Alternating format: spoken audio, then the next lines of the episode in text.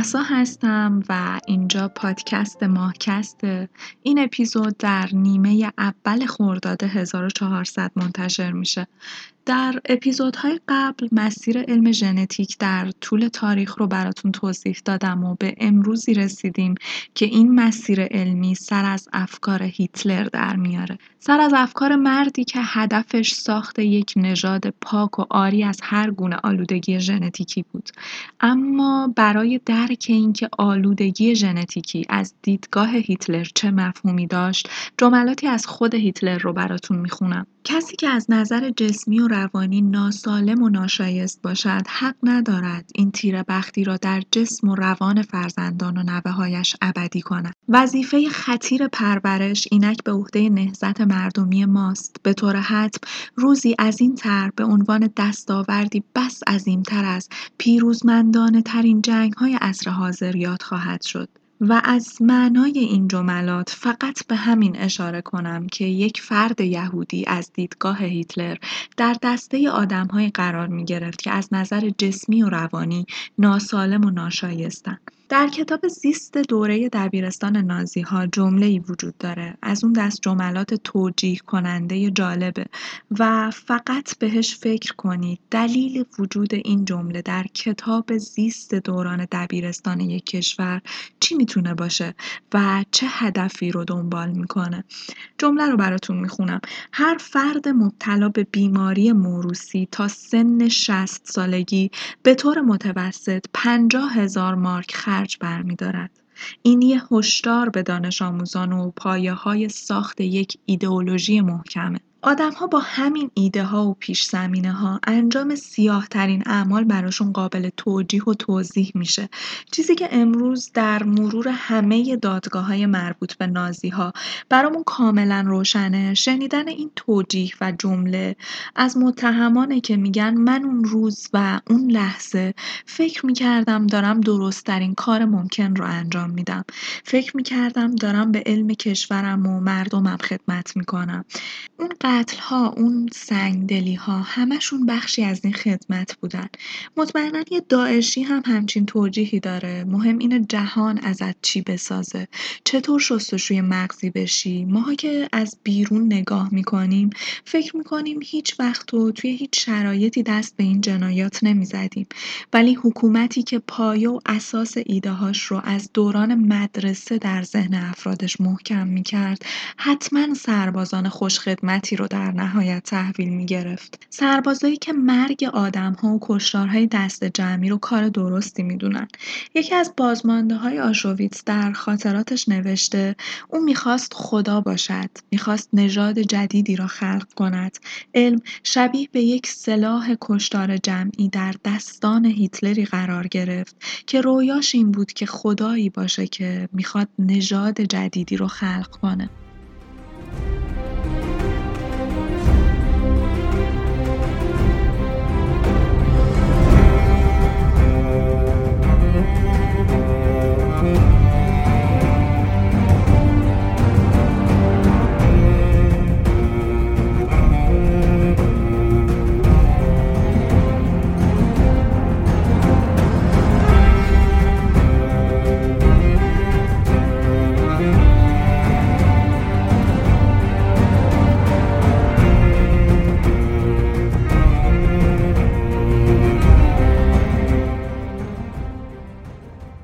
از شروع براتون جمله ای از فریتز لنز رو بخونم. زیستشناسی آلمانی که در جایی گفته بود نازیسم چیزی به جز زیستشناسی کاربردی نیست. شاید این پیوستگی داستان هیتلر و نازی ها با علم زیستشناسی براتون خیلی عجیب باشه. همه ما حداقل این رو می‌دونستیم که نازی ها رویای اصلاح نژاد و ساخت ژن برتر رو در سر داشتن. اما اینکه این ایده و رویا تماما برگرفته از علم و دانش زیست شناسی بود و در واقع ابزار این جنایت واژه‌ای به نام علم بود. این داستان رو خیلی عجیب و پیچیده می‌کنه. علم همیشه قرار بوده عاملی نجات دهنده و دلیلی برای سعادت بشر باشه اما معمولا مرورش در تاریخ به سیاه ترین اتفاقات پیوند خورده. علمی که برای انسان تبدیل به یک سلاح مرگبار میشه. در دو اپیزود قبلتر براتون داستان هرمان مولر رو گفتم دانشمندی که طرفدار جدی بهسازی نژادی بود. اما یهو به خودش اومد و با دیدن اتفاقاتی که در اروپا و آمریکا در حال رخ دادن بود از این علمی که به دست بشر افتاده و داشت ازش سوء استفاده می‌شد برای رسیدن به اهداف سیاسی به شدت وحشت کرد. علم تبدیل به ابزاری برای قتل و شکنجه آدم ها شده بود. و این برای فردی مثل مولر به شدت نگران کننده بود. پس شروع به مخالفت می‌کنه و در نهایت به عنوان دانشمندی غمگین و ترد شده و افسرده با رویایی بزرگ برای ساخت جهانی پر از صلح که علم در اون فرمان روایی می‌کنه وارد شهر برلین میشه. شهری که اون روزها آوازه آزادی و فضای علمیش همه دانشمندا رو وسوسه می‌کرد تا به سمتش برن. در نهایت مولر در بهار 1933 رسما کار خودش رو در برلین شروع می‌کنه و این شروع فرصت این رو بهش میده که زیست شناسی کاربردی نازی های آلمان رو در عمل مشاهده کنه. این شروع دوباره زندگی برای هرمان مولر دقیقا زمانی اتفاق افتاد که آدولف هیتلر پیشوای حزب ناسیونال سوسیالیست کارگران آلمان به عنوان صدر اعظم جدید کشور برگزیده شده بود. و شروع ماجرا دقیقا همینجاست. در ماه مارس همون سال پارلمان آلمان در اقدامی بی سابقه قانون توانمندسازی رو به تصویب رسوند که بر اساس این قانون به هیتلر اختیار داده می‌شد که رأسا و بدون نیاز به تصویب پارلمان قوانین جدیدی رو وضع کنه. توضیح ساده این مورد اینه که به هیتلر این اختیار داده شد که بدون دخالت هیچ فرد دیگه ای اون چرا که دوست داره به عنوان قانون ثبت کنه.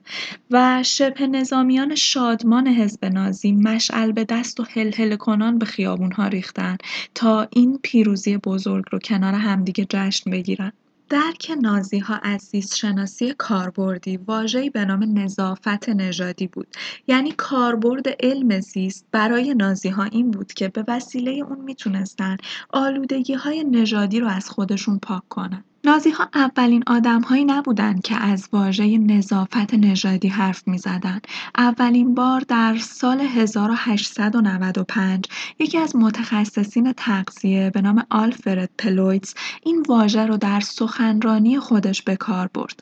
در واقع مخترع واژه نظافت نژادی آقای آلفرد پلویتس بود. اونطور که پلویتس توضیح داده بود نظافت نژادی چیزی شبیه به نظافت شخصی بود. نظافت شخصی ما کارهایی مثل شستشوی بدن، مسواک زدن، شستن لباس هامون یا کارهایی هستن که در نهایت یک هدف مشترک دارن. نظافت شخصی چرک و کثافت رو از بدن پاک می‌کنه و به گفته پلویتس نظافت نژادی هم می‌تونست عیب و ایرادات و نقایص رو از خزانه ژن حذف کنه و زمین ساز ساخت یک نژاد سالمتر و پاکیزه تر باشه. نوشته های جالبی از زیست شناسان اون زمان وجود داره. به این پاراگراف دقت کنید که نوشته یکی از همکاران آقای پلویتسه همانطور که جانداران سلول های فاسدشان را برای ادامه حیات بیرحمانه دور میریزند همانطور که جراحان اندام های مزر را برای نجات جان بیمارانشان بیرحمانه قطع می کنند موجودات عالیتر که حالا منظورش از موجودات عالیتر خانواده ها و دولت ها هستند. میگه موجودات عالیتر با پیروی از همین منطق نباید از مداخله در های فردی یا مدنی به منظور ممانعت از شیوع ژن‌های زیانآوری که مبتلایان به های موروثی به های آتی منتقل می‌کنند شرمسار و مضطرب شوند. در واقع استاد منظورشون این بوده که هر کی از دید ما نقص داره چه جسمی و چه اخلاقی بزنید و حذفش کنید و از این کار شرمنده یا ناراحت نباشید. و در طی همین موجی که راه افتاده بود متخصصان آلمانی بهسازی نژادی های زیادی رو برای ساخت یک برنامه منظم و هدفمند با هدف حبس، عقیم کردن یا ریشهکن کردن مردان و زنان معیوب ژنتیکی شروع کردن. این علم و این هدف و این برنامه در دانشگاه های معتبر آلمان تدریس می‌شد. نظافت نژادی تبدیل به بخش بزرگی از تفکرات و اصول زندگی نازی ها شده بود. و تمام این اتفاقات بغل گوش مولری در حال رخ دادن بود که از دانش تاریک بهسازی نژادی به برلین پناه آورده بود.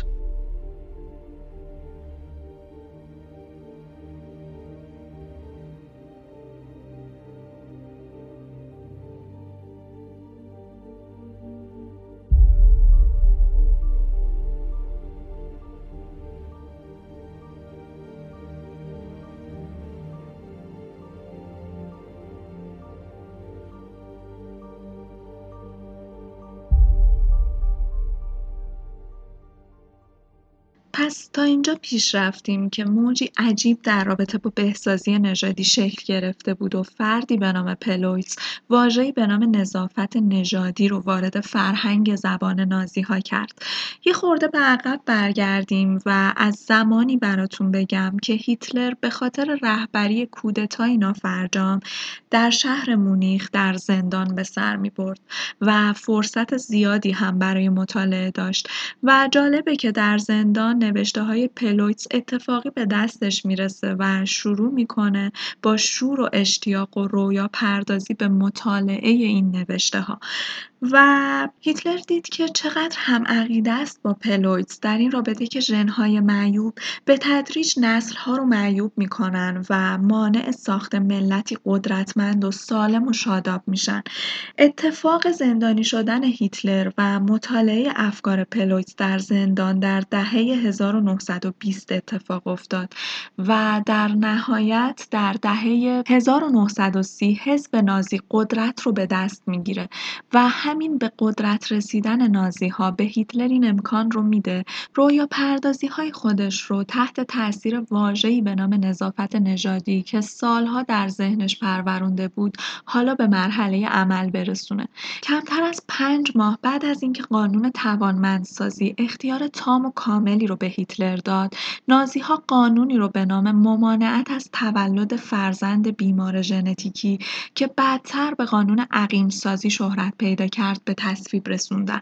طرح کلی این قانون که به طور آشکاری از طرح بهسازی نژادی آمریکا الگو گرفته بود این اجبار رو به تصویب رسون که هر کسی که مبتلا به بیماری وراثتی باشه می‌تونه از طریق عمل جراحی عقیم بشه و در پی این تصمیم فهرستی از بیماری های موروسی منتشر شد. نابینایی کرولالی و نقایص جدی جسمی بیماری های مثل عقب موندگی ذهنی اسکیزوفرنی سر افسردگی همشون در طبقه بیماری های وراثتی قرار می گرفتن.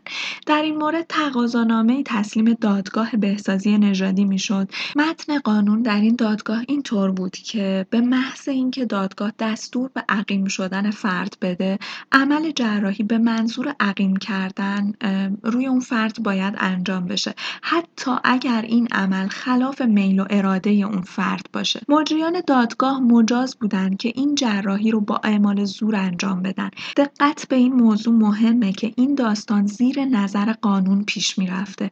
قانون پشتوانه این جریان بوده. پس خوبه یادمون بمونه قانون.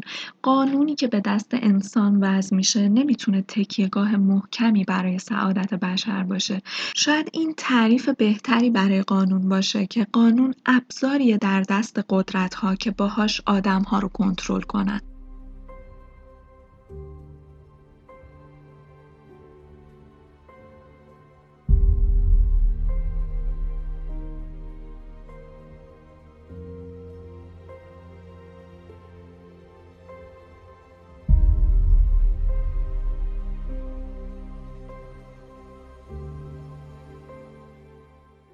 به منظور جلب حمایت عموم مردم، طبل‌های موزیانه تبلیغاتی به صدا در اومدن و احکام حقوقی صادر شدن. در پی این تبلیغات پرسر و صدا و پرزرق و برق که هدفش رسمیت دادن به عمل بهسازی نژادی و عادت دادن و آروم نگه داشتن افکار عمومی بود، در ماه نوامبر 1933 قانون جدیدی به تصویب رسید. بر اساس این قانون به دولت اجازه داده می‌شد که تبهکاران خطرناک که گروه گروهی از معترضان سیاسی، نویسندگان و روزنامه نگاران هم جزو این گروه بودن. به زور عقیمشون کنن و دیگه رسما علم ابزاری شده بود برای رسیدن به مقاصد سیاه سیاسی. از قانون تصویب شده بعدی بگم براتون. قانونی به منظور حفاظت از سلامت موروسی مردم آلمان که هدف از این قانون مهار اختلاط ژنتیکی بود. همون آلودگی ژنتیکی یا همون ناخالص شدن خزانه ژنی کشور. بر اساس این قانون ازدواج یا هر نوع آمیزش جنسی یهودیان با آلمانی های اصیل و همچنین نژادهای آریایی ممنوع اعلام شد. اما شاید از همه اینها مضحکتر نمایشی بود که در رابطه با رابطه بین نظافت و نظافت نژادی به راه افتاد. قانونی که استخدام مستخدمه های آلمانی رو توسط یهودیان ممنوع اعلام می کرد و این دیگه واقعا کمدی بود بیمنطق بودن این جریان رو این ماجرا به طور کامل نشون می‌داد. طبق آمار سازی در سال 1934 هر ماه نزدیک به 5000 زن و مرد عقیم می شدن و 200 دادگاه سلامت موروسی یا همون دادگاه های ژنتیکی تمام وقت مشغول بودند تا بتونن درخواست های تجدید نظر یا حکم نهایی رو مورد قضاوت و داوری قرار بدن. در سمت دیگر اقیانوس اطلس طرفداران امریکایی بهسازی نژادی طرحهای آلمانی ها رو با اشتیاق اشتیاق دنبال می‌کردن و از تحسین و تمجید دریغ نمی‌کردن و حتی گاهی عمیقا ابراز تأسف می‌کردن که چرا از قافل عقب موندن. اون روزها در دادگاه ها که قدم می‌زدی راهروها پر بود از آدمهایی که عقب موندگی ذهنی داشتن. مردان و زنان همجنسگرا دزدان فقیران دیوانه هایی که بیوقفه محکوم به عقیم شدن می شدن و این در حالیه که هیچ کس نمی‌تونست مطمئن باشه این ویژگی ها صد درصد تحت تاثیر ژنها در این افراد به وجود اومده دیگه عمل ساده سازی داشت تبدیل به قتل‌های بی‌پرده می‌شد. حتی دیگه وخامت این ماجرا داشت به جاهایی می‌رسید که کم کم هیتلر توی نشست‌های خصوصی حرف از طرح‌های پاکسازی ژنتیکی می‌زد و روشی رو به عنوان مرگ آسان به عنوان روشی از پاکسازی نژادی پیشنهاد می‌داد. دیدید حیوانایی که زخمی شدن یا سخت بیمارن و دیگه امیدی به درمانشون نیست؟ واسه اینکه درد نکشن یه تیر خلاص بهشون می‌زنن و در واقع این کار رو به خاطر زجر نکشیدن اون حیوان انجام میدن. هیتلر این ماجرا رو برای انسانها با هدف پاکسازی نژادی پیشنهاد داد. در واقع واژه‌ای که هیتلر ازش استفاده می‌کرد در ترجمه به کشتن از روی ترحم برمیگرده. برای پاکسازی خزانه ژن چه راهی بهتر و سریعتر از مرگ کامل افراد معیوب.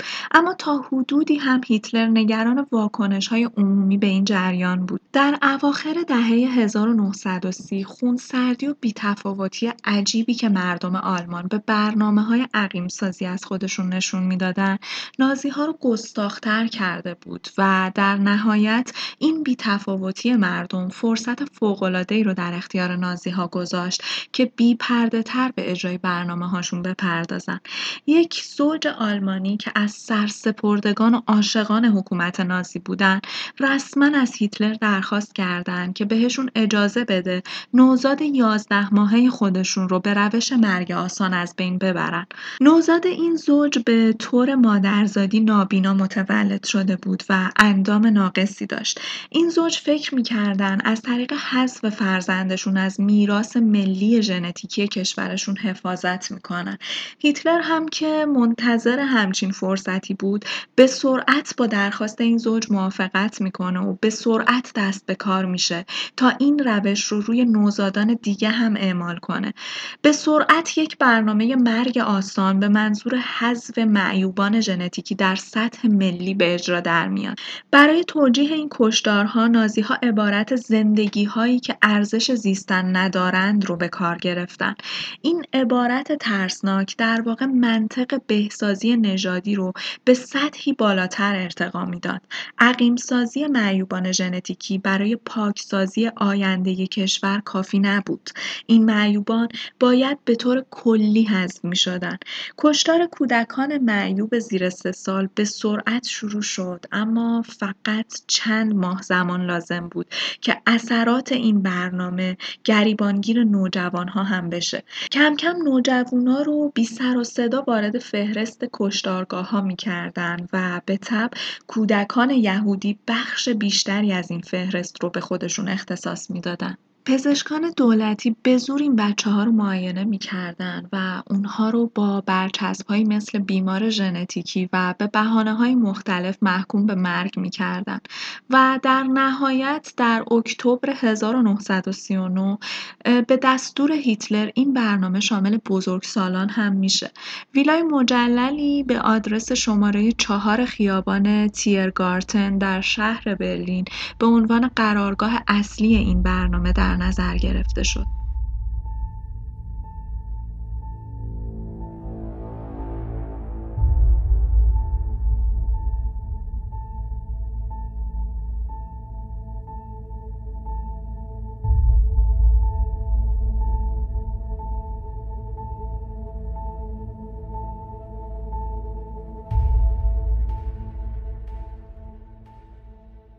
کمتر از یک سال این مراکز کشتار دست جمعی یکی پس از دیگری در سراسر کشور دایر می‌شد. شاخصترین اونها بیمارستان هدامار بود که بنای قصر مانندی داشت و بر فراز تپهای بنا شده بود. در زیرزمین این ساختمونها اتاقهای مخصوصی رو که کوچکترین منفذی به بیرون نداشت هوابندی و لوله کشی کرده بودند تا آخرین ایستگاه قربانیانی باشه که بیخبر از اونچه که در انتظار انتظارشون بود به اونجا آورده می شدن. این انسانهای وحشت زده رو به زور داخل اتاقها حل می‌دادن و در رو به روشون قفل می‌کردن و گاز مونوکسید کربن رو با فشار قوی از راه لوله ها به داخل اتاق میفرستادن تا ظرف چند دقیقه هلاک بشن. این جنایات زیر نقاب برنامه علمی پاکسازی نژادی و تحقیقات پزشکی انجام می‌شد و با این روش فریب افکار عمومی همچنان ادامه داشت. برای اینکه این افراد رو به راحتی از خانواده هاشون جدا کنن در ابتدا اونها رو به اون قرارگاه های مجلل می و کسی نمی‌دونست چه سرنوشتی در انتظارشونه. خانواده ها هم اونها رو با خیال راحت به دولت میسپردن که ازشون نگهداری کنن. در نهایت هم بعد از چند روز وقتی اوضاع آروم می‌شد و به صورت مخفیانه اونها رو به کشتارگاه ها منتقل می‌کردن قربانیان رو شبیه به گله های دام با اتوبوس هایی که پنجره هاش حفاظ آهنی داشت به این مراکز می آوردن سربازان اس اس با یونیفرم های سفید منتظر می شدن. اونها رو پیاده به صف می کردن و بعد گروه گروه به اتاق مرگ می فرستادن. در اتاقهای کنار اتاق مرگ اجساد رو روی سکوهای سیمانی می خوابوندن و تیمهایی از پزشکان به سرعت بدنها رو می شکافتن و بافتها و ارگانهای مختلف از جمله مغز رو جدا می کردن و در ظرفهای مخصوصی قرار می دادن تا از اونها برای پژوهش های ژنتیکی ژنتیکی استفاده بشه. ظاهرا این زندگی هایی که ارزش زیستن نداشتن ارزش زیادی برای پیشبرد دانش داشتن. بعد از اجرای حکم مرگ آسان صدها جواز جعلی دفن هم صادر می‌شد که دلایل محمل و نامربوطی هم برای مرگ هر کدوم از این افراد درش نوشته می‌شد.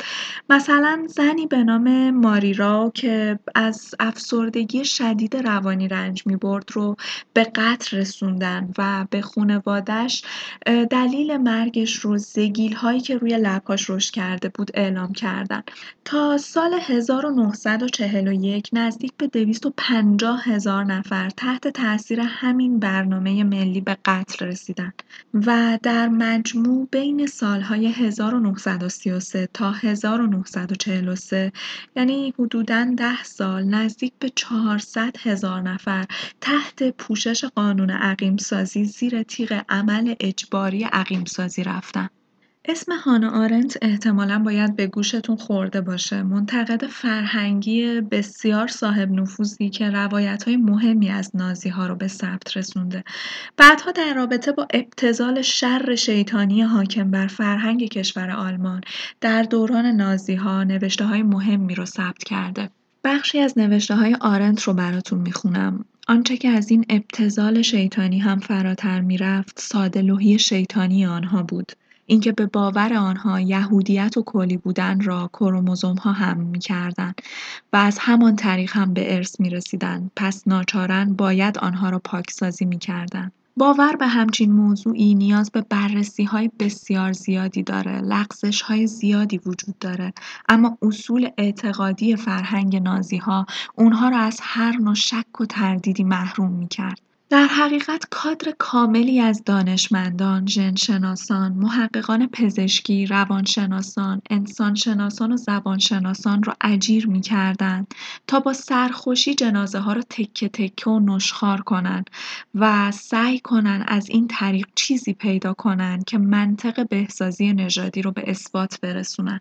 مثلا یکی از استادان مهم زیستشناسی آلمان به نام فون ورشوور در رساله مبهم و آشفته به اسم زیستشناسی نژادی یهودیان استدلال می‌کرد که حمله عصبی هیستری و مشکلات روانی ویژگی ژنتیکی و ذاتی یهودیانه. اون با اشاره به این آمار که بین سالهای 1849 تا 1907 خودکشی بین یهودیان هفت برابر افزایش پیدا کرده بود به طرز حیرت آور این بالا بودن آمار رو به ژنتیک یهودی رفت می‌داد که اونها رو وادار به خودکشی می‌کرد. نه آزار و اذیت هایی که در طول این سالها روی یهودیان اعمال می‌شد. و استدلالش رو اینطور کامل می‌کرد که فقط مردمانی که گرایش های روان پریشی و روان رنجوری دارند ممکن است در واکنش به شرایط محیطی دست به اقدامی چنین افراطی بزنند. در نهایت برنامه نازی ها برای پاکسازی بیماران ژنتیکی تبدیل به یک سناریوی خطرناک برای جنایات خوفناکتری شد که بعد از اون رخ داد قتل عمدی کرولال ها نابینایان ناتوانان جسمی و عقب مونده های ذهنی در زیرزمین های تاریک و خوفناک در عین هولناک بودن از نظر اعداد و ارقام داشت ابعاد وسیعتر و وحشتناکتری رو به ثبت میرسون و همچنان ابعاد خوفناکتری هم پیدا می‌کرد که در آینده پیش روی جهانیان یا دور از چشم اونها قرار بود اتفاق بیفته. واژه نسل‌کشی در زبان انگلیسی با کلمه ژن همریشه است و این همریشگی دلیل داره. ها از های علم جدید مثل ژن و ژنشناسی استفاده می‌کردند تا کار سیاسی خودشون رو توجیه کنن. برای اونها تبعیض ژنتیکی به راحتی به کلمات کشتار نژادی تبدیل شد. بیماران روانی و ناتوانان جسمی رو فاقد صفات انسانی خوندن تنها به این دلیل که اونها قادر نیستن مثل ما فکر یا عمل کنن. یه جور هیزم اضافه کردن به آتش بود. آتشی که در خوشکندیشی و تعصب نازی ها ریشه داشت که بر اساس اون قوم یهود رو فاقد صفات انسانی می‌دونست. اونم فقط به این دلیل که یهودی ها مثل نازی ها فکر یا عمل نمی‌کردن. این تلفیق ژن با هویت هویت با نقص جسمی یا روانی و تلفیق نقص جسمی یا روانی با کشتار دست جمعی اینقدر ساده و بیدردسر و این چنین هیلگرانه در تاریخ بی سابقه بود. این سکوت بی سابقه جهان در عالم الهیات مارتین نیمولر اینطور به رشته تحریر در اومده. این پارگراف رو براتون می‌خونم اما دوست دارم خوب بهش فکر کنید. اول آمدن سراغ سوسیالیست ها و من صدایم در نیامد. چون من سوسیالیست نبودم. بعد آمدن سراغ اعضای اتحادیه های سنفی و من صدایم در نیامد چون من عضو اتحادیه های سنفی نبودم. بعد آمدن سراغ یهودیان و من صدایم در نیامد چون من یهودی نبودم. بعد آمدن سراغ من و دیگر کسی نمانده بود که صدایش به خاطر من درآید.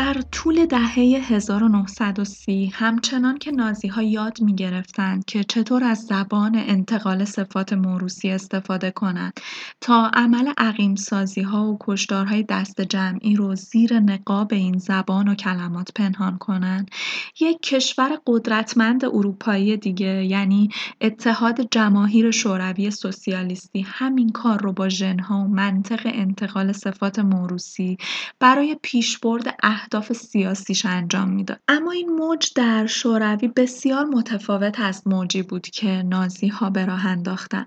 در آلمان حزب حاکم یعنی نازیها به این دلیل از پاکسازی نژادی حرف می‌زدن که معتقد بودن چیزی که از طریق ژن منتقل میشه ثابت و تغییر ناپذیره و اگر نیاز به حذف یک ویژگی داشته باشیم لازم اون ژن و خب به تبعیت از اون اون فرد رو از جامعه حذف کنیم تا خزانه ژنی پاک بمونه. چرا؟ چون ژنها تغییر ناپذیرن اما در شوروی 1930 روشنفکران و دانشمندان چپگرا این تفکر رو رواج دادن که هیچ چیزی در انتقال صفات موروثی ناپذیر نیست. در طبیعت همه چیز و همه کس قابل تغییره.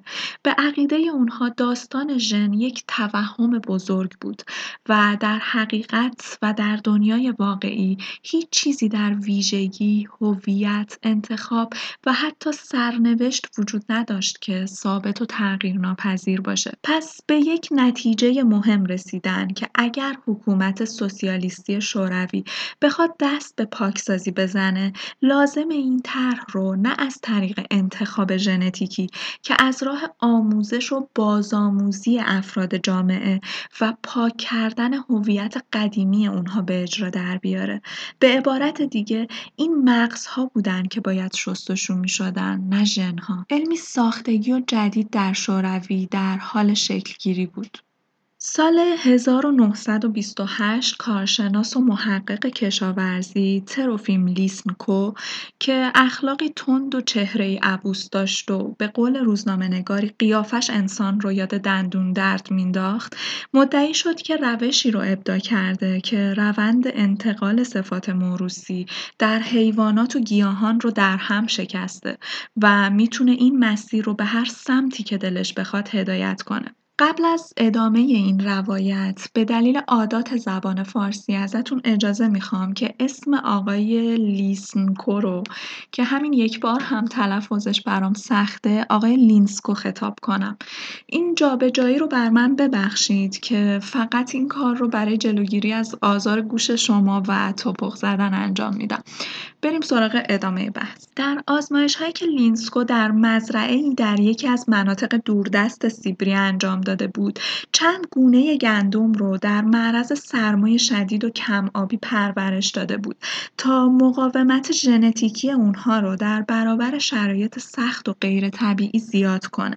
البته که بعدها معلوم شد ادعای لینسکو در این مورد کاملا واهی و بی اساس بوده و اساسا آزمایشاتش از اعتبار علمی برخوردار نبودن. لینسکو استدلال کرد تونست کاری کنه که گونه های گندم یاد بگیرن که در فصل بهار جوونه های بیشتری تولید کنن و در فصل تابستان هم چندین برابر محصول بدن. در واقع بر اساس استدلال لینسکو مهم نبود ژنها چی باشن. میشه رفتار و عملکردشون رو تغییر داد. لینسکو هم خودش و هم مقامات حکومتی رو متقاعد کرده بود که با تحمیل شرایط سخت به گیاهانش اونها رو وادار به بازآموزی و در نتیجه تغییر ویژگی های ذاتی کرده. اون به مفهوم ژنها بیاعتماد بود و وجود فیزیکی ژنها رو به طور کلی انکار می‌کرد. به رغم هایی که دنیای علم نشون می‌داد، کارگزاران تشکیلات سیاسی شوروی بلافاصله از نظرات لینسکو استقبال کردند و همراه با بوق و کرنای تبلیغاتی وعده های جدیدی رو برای تولید محصولات کشاورزی دادند که با استفاده از این ها کشور از بحران قحطی عبور می‌کرد. بازآموزی گندم و برنج باعث می‌شد های این گیاهان بتونن تحت هر شرایطی از جمله سرمای شدید یا سرگرمای طاقت فرسا به رشد خودشون ادامه بدن. همچنان که لینسکو مشغول بازآموزی گیاهانش بود تا از نیاز و وابستگی اونها به آب و خاک و هوا کم کنه، عناصر هیجان زده حزبی هم سرشون به بازآموزی معترضان سیاسی گرم بود تا از نیاز و وابستگی اونها به حس آگاهی و نیازشون به کالاهای مادی کم کنن. ها با اعتقاد به این جمله که یهودی همیشه یهودی است به بهسازی نژادی روی آوردن تا ساختار جمعیتی رو تغییر بدن و از طرف دیگه شوروی ها با اعتقاد به این جمله که هر کسی می‌تواند هر کس دیگری شود به دنبال ریشه کن کردن همه وجوه تفاوت ها بودن تا به خیر و صلاح جمعی دست پیدا کنند. سال 1940 لیسنکو همه رقبا و منتقدانش رو پشت سر گذاشت و به سمت ریاست ژنشناسی اتحاد جماهیر شوروی منصوب شد در این مقام مطمئنا لیسنکو نوعی مدیریت تمامیت خواه رو بر عرصه زیستشناسی شوروی تحمیل کرد. هر نوع اعتراض و انتقاد به نظراتش هر نوع حرفی از داروین و مندل در حضور لیسنکو و در سراسر اتحاد جماهیر شوروی یاغیگری و جرم محسوب می‌شد. جالبتر از تمام اینها این بود که در اون روزها دانشمندان رو به اردوگاه های دوردست کار اجباری تبعید می‌کردند تا مطابق نظرات و تکنیک های لیسنکو بازآموزی بشن. در واقع همون شستشوی مغزی یا بهتره بگیم کاری که لیسنکو با دانشمندان می‌کرد این بود که دانشمندان مخالف خودش رو در اثر شوک درمانی شبیه به گندم ها اصلاح می‌کرد. و خب این در واقع مهر تاییدیه بر اینکه علم پوشالی و قلابی رژیم های تمامیت خواه و دیکتاتور رو سر پا نگه میداره و رژیم های تمامیت خواه هم به نوبه خودشون به تولید همچین علمی دامن می‌زنن و این دور باطل تا زمان فروپاشی رژیم ادامه پیدا می‌کنه. اما بالاخره یه جایی دیگه خودشون هم برای خودشون قابل توجیه نبودن. زمزمه ها و سوال های زیادی به گوش می رسید که آیا مسیر درستی در حال طی شدنه؟ آلمانی که مبنای همه چیز رو ژن در نظر می‌گیره داره اشتباه می‌کنه یا شوروی که کاملا ژنها رو نادیده می‌گیره و اثر تربیت و یادگیری رو در شکلگیری صفات یک انسان موثر می‌دونه؟ این سوالات جرقه های تازه رو در ذهن دانشمند این حکومت های تمامیت خواه روشن کرد و تمام کاری که این دانشمندان باید انجام می‌دادند ساختن جوابی برای این معما بود و انگار کلید حل شدن این معما در دستان دوقلوها بود. دوقلوهایی که خزانه ژنی مشترکی داشتند اما خصوصیات اخلاقی متفاوت. انگار با بررسی دوقلوها می‌شد فهمید کدوم صفات و ویژگی ها مربوط به ژن ها و کدوم صفات و ویژگی ها تحت تاثیر یاد یادگیری و محیط در انسان شکل می‌گیره. این راز سر به مهر و وجود دو قلوهایی که می‌شد باهاشون پرده از این راز بزرگ برداشت راه رو برای ژنشناسان نازی باز کرد تا آزمایش های افراطی بعدی خودشون رو شروع کنن. سرسختترین و مقتدرترین طرفدار این آزمایشات پزشکی به نام ژوزف منگله بود. انسان شناسی که به پزشکی روی آورده بود. بعدتر به جمع افسران اس اس آلمان هم پیوست. اون با پالتوی سفید رنگ خودش کابوس زندانیان های کار اجباری در آشویتس شده بود. منگله اشتیاق جنونآمیزی به های پزشکی و ژنتیکی داشت و به سرعت به سمت مدیر کل امور پزشکی در آشویتس ارتقا پیدا کرد و همونجا بود که های هولناکی رو روی دو قلوها طراحی و اجرا کرد. بین سالهای 1943 تا 1945 بیش از هزار دوقلو سر از آزمایشگاه منگله درآوردن و در چنگال های غیر انسانی اون گرفتار شدن و عذاب و های زیادی رو تجربه کردن. منگله در انتظار انبوه زندانیان خسته و ای که روزی چند بار به این اردوگاه حمل می‌شدند می‌ایستاد و در همون بد و ورود دوقلوها رو از بین اونها بیرون می‌کشید. به دستور منگله زندانیان رو در حیات اردوگاه جمع می‌کردند و بعد با های محکم در برابر اونها حاضر می‌شد و فریاد می‌زد دو قلوها بیان بیرون. تنین این نعره برای همیشه در ذهن و روح این انسانها حک می‌شد.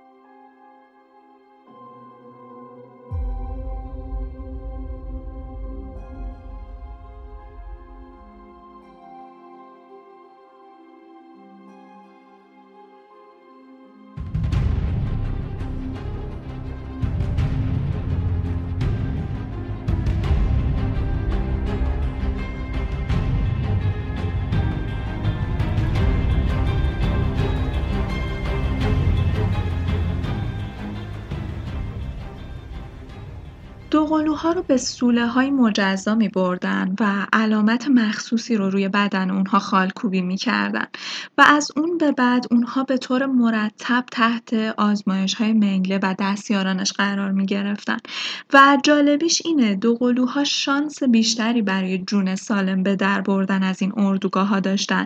چون بقیه زندانیان رو بدون معطلی به سالن های گاز و اتاق های مرگ میفرستادن. منگله با وسواس عجیبی تمام اعضای بدن اونها رو اندازه گیری می کرد با این هدف که بتونه تاثیرات ژنتیکی رو روی رشد اونها تشخیص بده. یکی از دوقلوهایی که زنده مونده بود بعدها تعریف می کرد که هیچ عضوی نبود که اونها اندازه نگیرن و مقایسه نکنن. همیشه ما رو کنار هم میشوندن و همیشه هم اوریان بودیم. اجساد بعضی از این دوقلوها رو بعد از خفه کردن با گاز به آزمایشگاه برمیگردوندن تا اندامهای داخلی اونها رو جدا کرده و اندازه گیری کنن. عده دیگه از این دوقلوها رو با تزریق کلروفرم در قلبشون میکشتن. به بعضی از اونها هم خونی رو که با گروه خونیشون هم خونی نداشت تزریق می‌کردن یا دست و پاشون رو قطع می‌کردن و گروهی دیگر رو بدون بیهوشی جراحی می‌کردن حتی به بعضی از اونها خونهای آلوده به تیفوس تزریق می‌کردن تا تغییرات احتمالی ژنتیکی اونها رو در برابر عفونت باکتریایی مشاهده کنند. در یک مورد خاص یک جفت دوقلو رو که یکی از اونها قوز داشت با عمل جراحی از پشت به هم پیوند زدن یعنی از پشت این جفت دوقلو رو به هم دوختن تا ببینن آیا اشتراک ستون فقرات این دو نقص قوز رو برطرف می‌کنه یا نه. و خب هر دو قربانی به دلیل آلودگی محل جراحی قانقاریا گرفتن و کمی بعد مردن. منگله با وسواس عجیبی تمام اعضای بدن اونها را اندازه گیری می‌کرد با این هدف که بتونه تاثیرات ژنتیکی رو روی رشد اونها تشخیص بده. علیرغم پوشش علمی ساختگی های منگله از ترین سطح کیفی برخوردار بودند.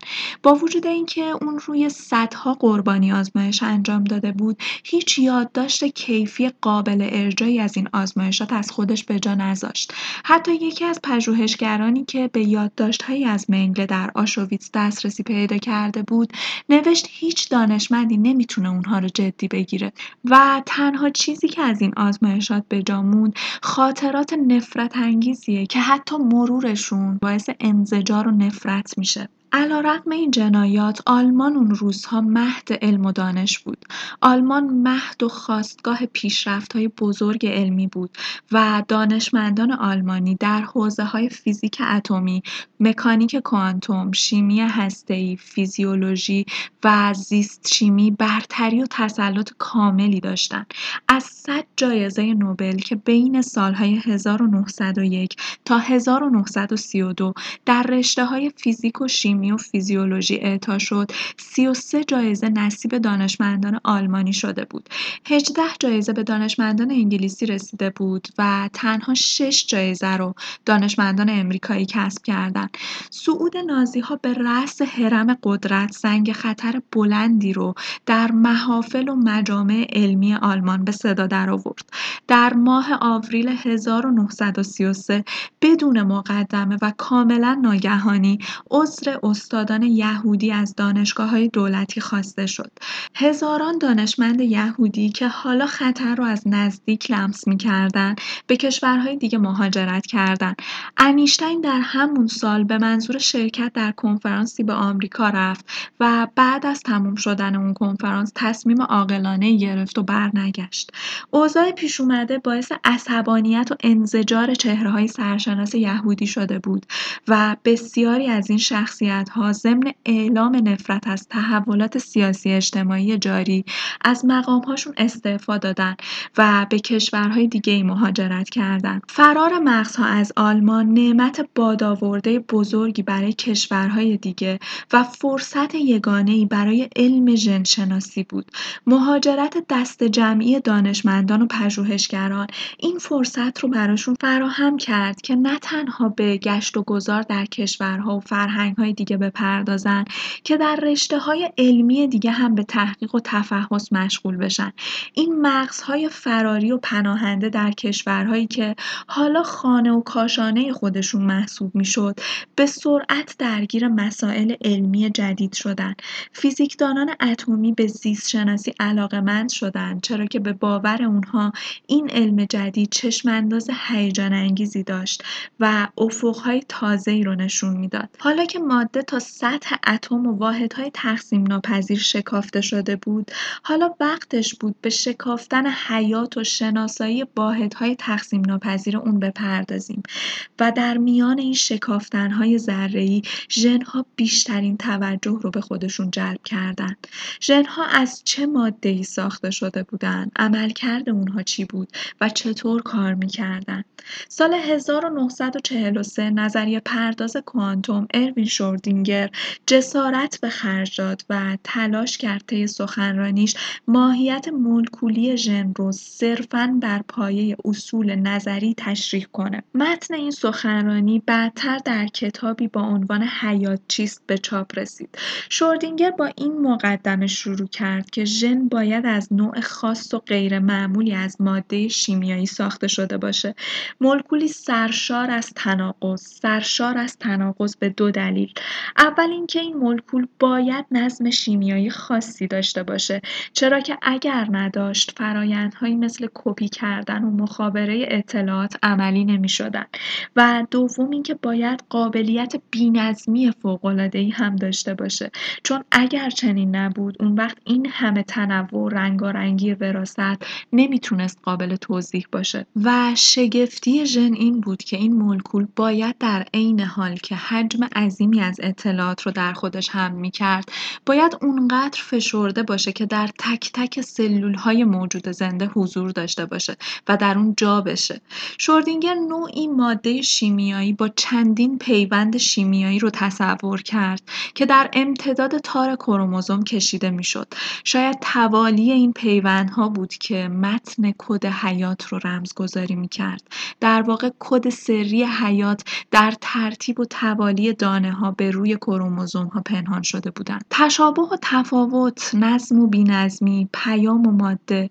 شوردینگر شبیه به جادوگران و ساهران و کیمیاگران تلاش می‌کرد ماده شیمیایی رو کشف کنه که قادر باشه خواص و ویژگی های متناقض و عجیب سازوکار انتقال صفات موروسی رو یک جا در خودش جمع کنه. انگاری که شوردینگر در دنیای خیال خودش و با چشم ذهن خودش ای رو می‌دید. در این اپیزود مرور کردیم چطور علم در برهه‌ای از تاریخ ابزاری شد در دست هایی که برای اهداف سیاسی خودشون دست به جنایات بزرگی زدن. شاید کمی از بحث تخصصی ژنتیک دور شدیم اما اپیزود بعدی که قراره در مسیر تاریخ ژن قدم برداریم پر از اطلاعات ژنتیکی مفیده که امیدوارم همچنان همراه هم بمونید. امیدوارم این اپیزود هم مفید بوده باشه و تونسته باشم در انتقال مفاهیم موفق عمل کنم. می‌دونید که گوش دادن به ماهکست کاملا رایگان و برای بالا بردن سطح آگاهیه. اما اگر دوست دارید در این مسیر همراه و حامی من باشید لینک حامی باش رو در قسمت توضیحات پادکست گذاشتم براتون. ماهکست رو به عزیزانتون هم معرفی کنید و ممنون که تا پایان همراه هم بودید و خوب باشید و تا به زودی بدرود.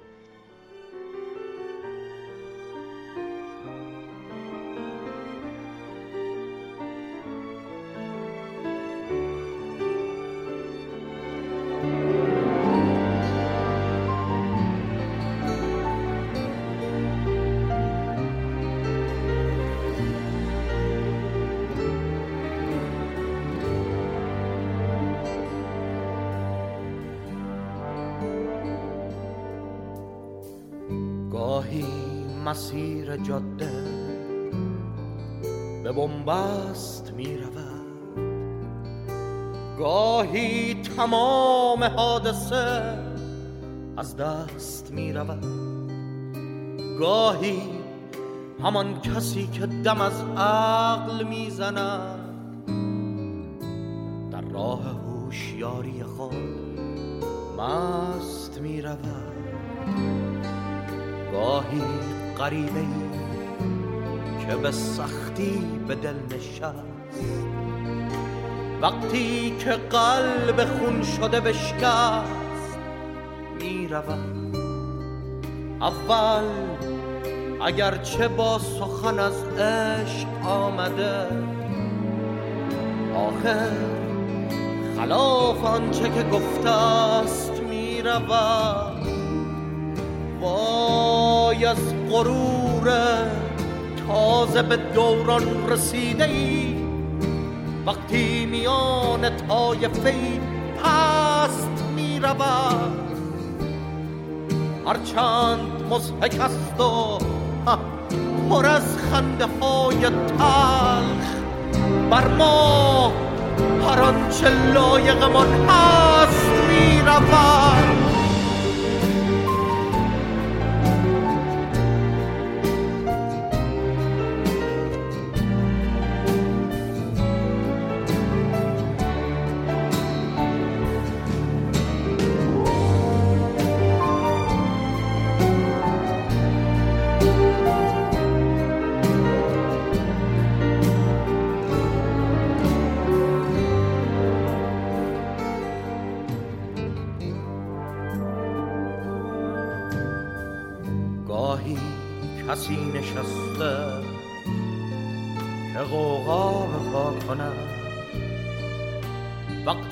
قبار معرکه بنشست. می رود اینجا یکی برای خودش حکم می دهد آن دیگری همیشه به پیوست می این لحظه ها که قیمت قد کمان ما تیریست بی نشانه از شست می رود بیراه ها به مقصد خود ساده می اما مسیر جاده به بنبست می رود وای از غروره تازه به دوران رسیده ای وقتی میان طایفه پست می هرچند مزهک است و پر از خنده های تک بر ما هر آنچه لایقمان هست می رود